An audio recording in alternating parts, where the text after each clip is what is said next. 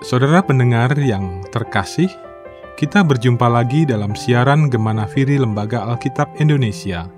Kita akan merenungkan bersama firman Tuhan yang diambil dari Injil Lukas pasal 4 ayat 38 sampai dengan ayatnya yang ke-44. Demikian firman Tuhan.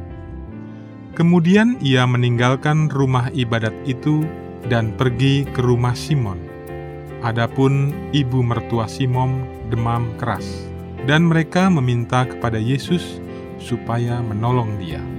Maka ia berdiri di sisi perempuan itu, lalu menghardik demam itu, dan penyakit itu pun meninggalkan dia. Perempuan itu segera bangun dan melayani mereka.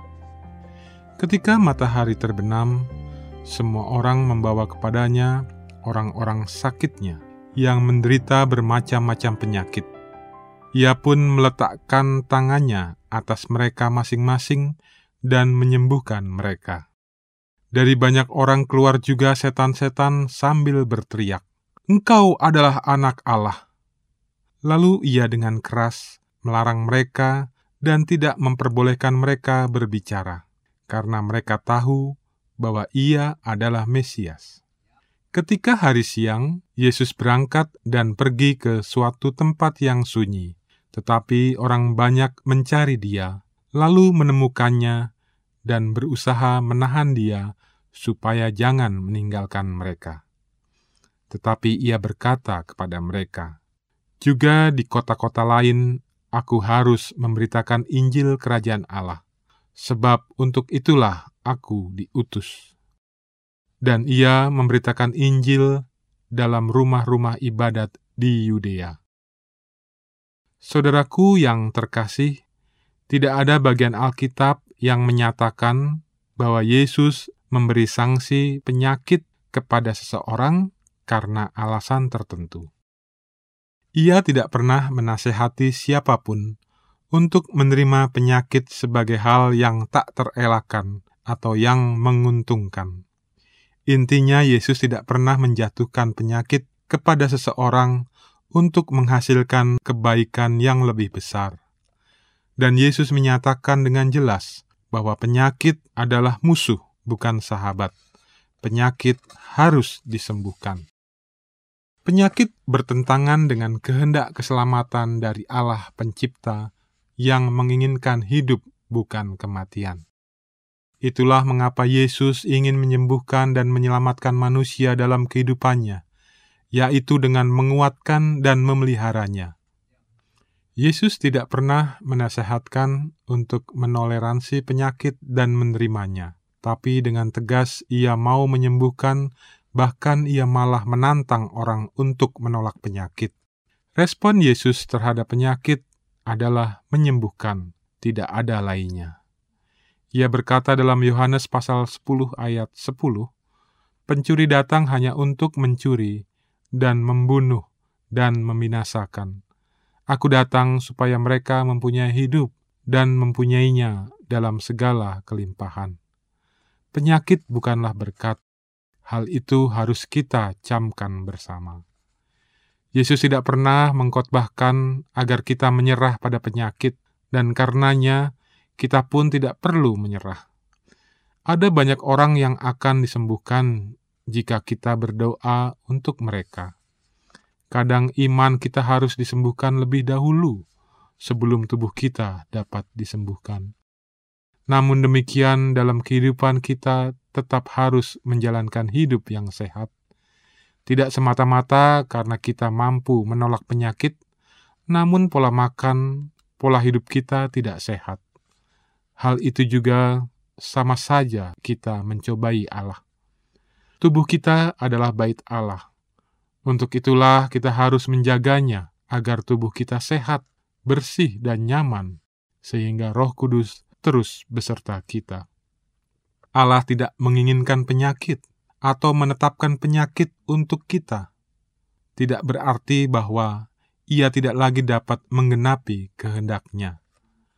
Allah juga bekerja melalui penyakit yang disebabkan oleh kecelakaan, dosa, dan kebodohan untuk menggenapi kehendaknya. Dalam Perjanjian Lama, ketika raja dan umatnya tidak lagi menurut pada Tuhan, maka ia mengutus para nabi untuk memberikan peringatan.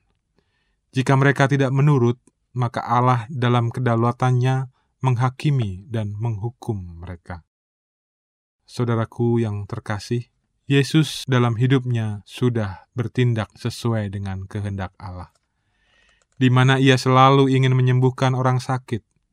Ia mau menolong dan berpihak pada mereka yang menderita.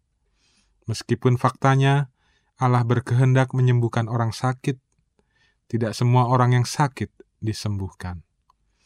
Sebagai manusia yang hidup di dunia yang serba modern, kadangkala membuat kita tergantung pada mesin-mesin canggih dalam dunia kedokteran untuk mendeteksi penyakit yang diderita seseorang.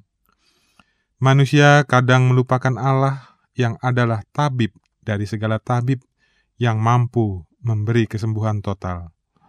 Hendaknya kita bijaksana dan tetap mengandalkan Tuhan dalam setiap situasi. Terkadang kita menempatkan Tuhan di akhir perjuangan kita melawan penyakit. Padahal bila kita berjuang dari awal bersama Tuhan, tentulah kita memperoleh hasil yang sempurna. Allah ingin kita percaya bahwa Allah mampu memberikan mukjizat kesembuhan ilahi bagi setiap orang, baik melalui doa pribadi maupun melalui orang yang mendoakan kita.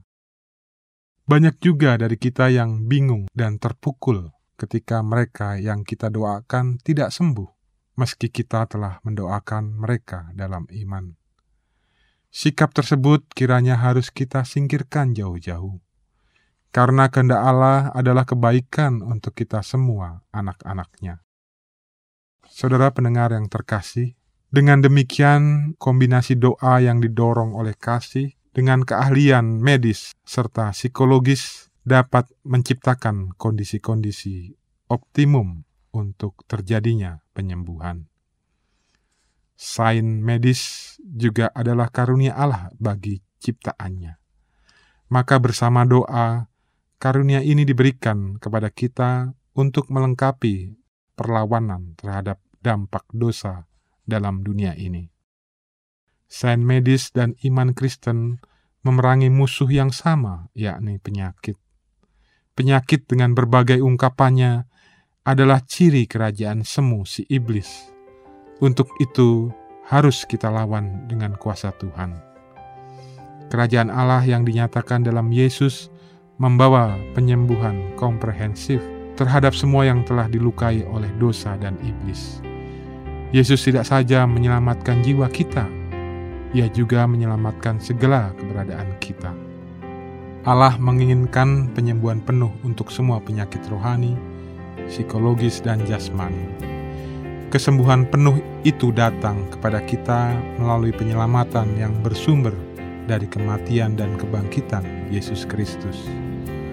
Untuk itu, saudaraku, ketika kita ingin terlibat dalam pelayanan penyembuhan, mari kita mendasari semata-mata karena ketaatan kepada Yesus Kristus. Ia yang akan menolong dan melengkapi pelayanan kita. Selamat melayani. Tuhan Yesus memberkati.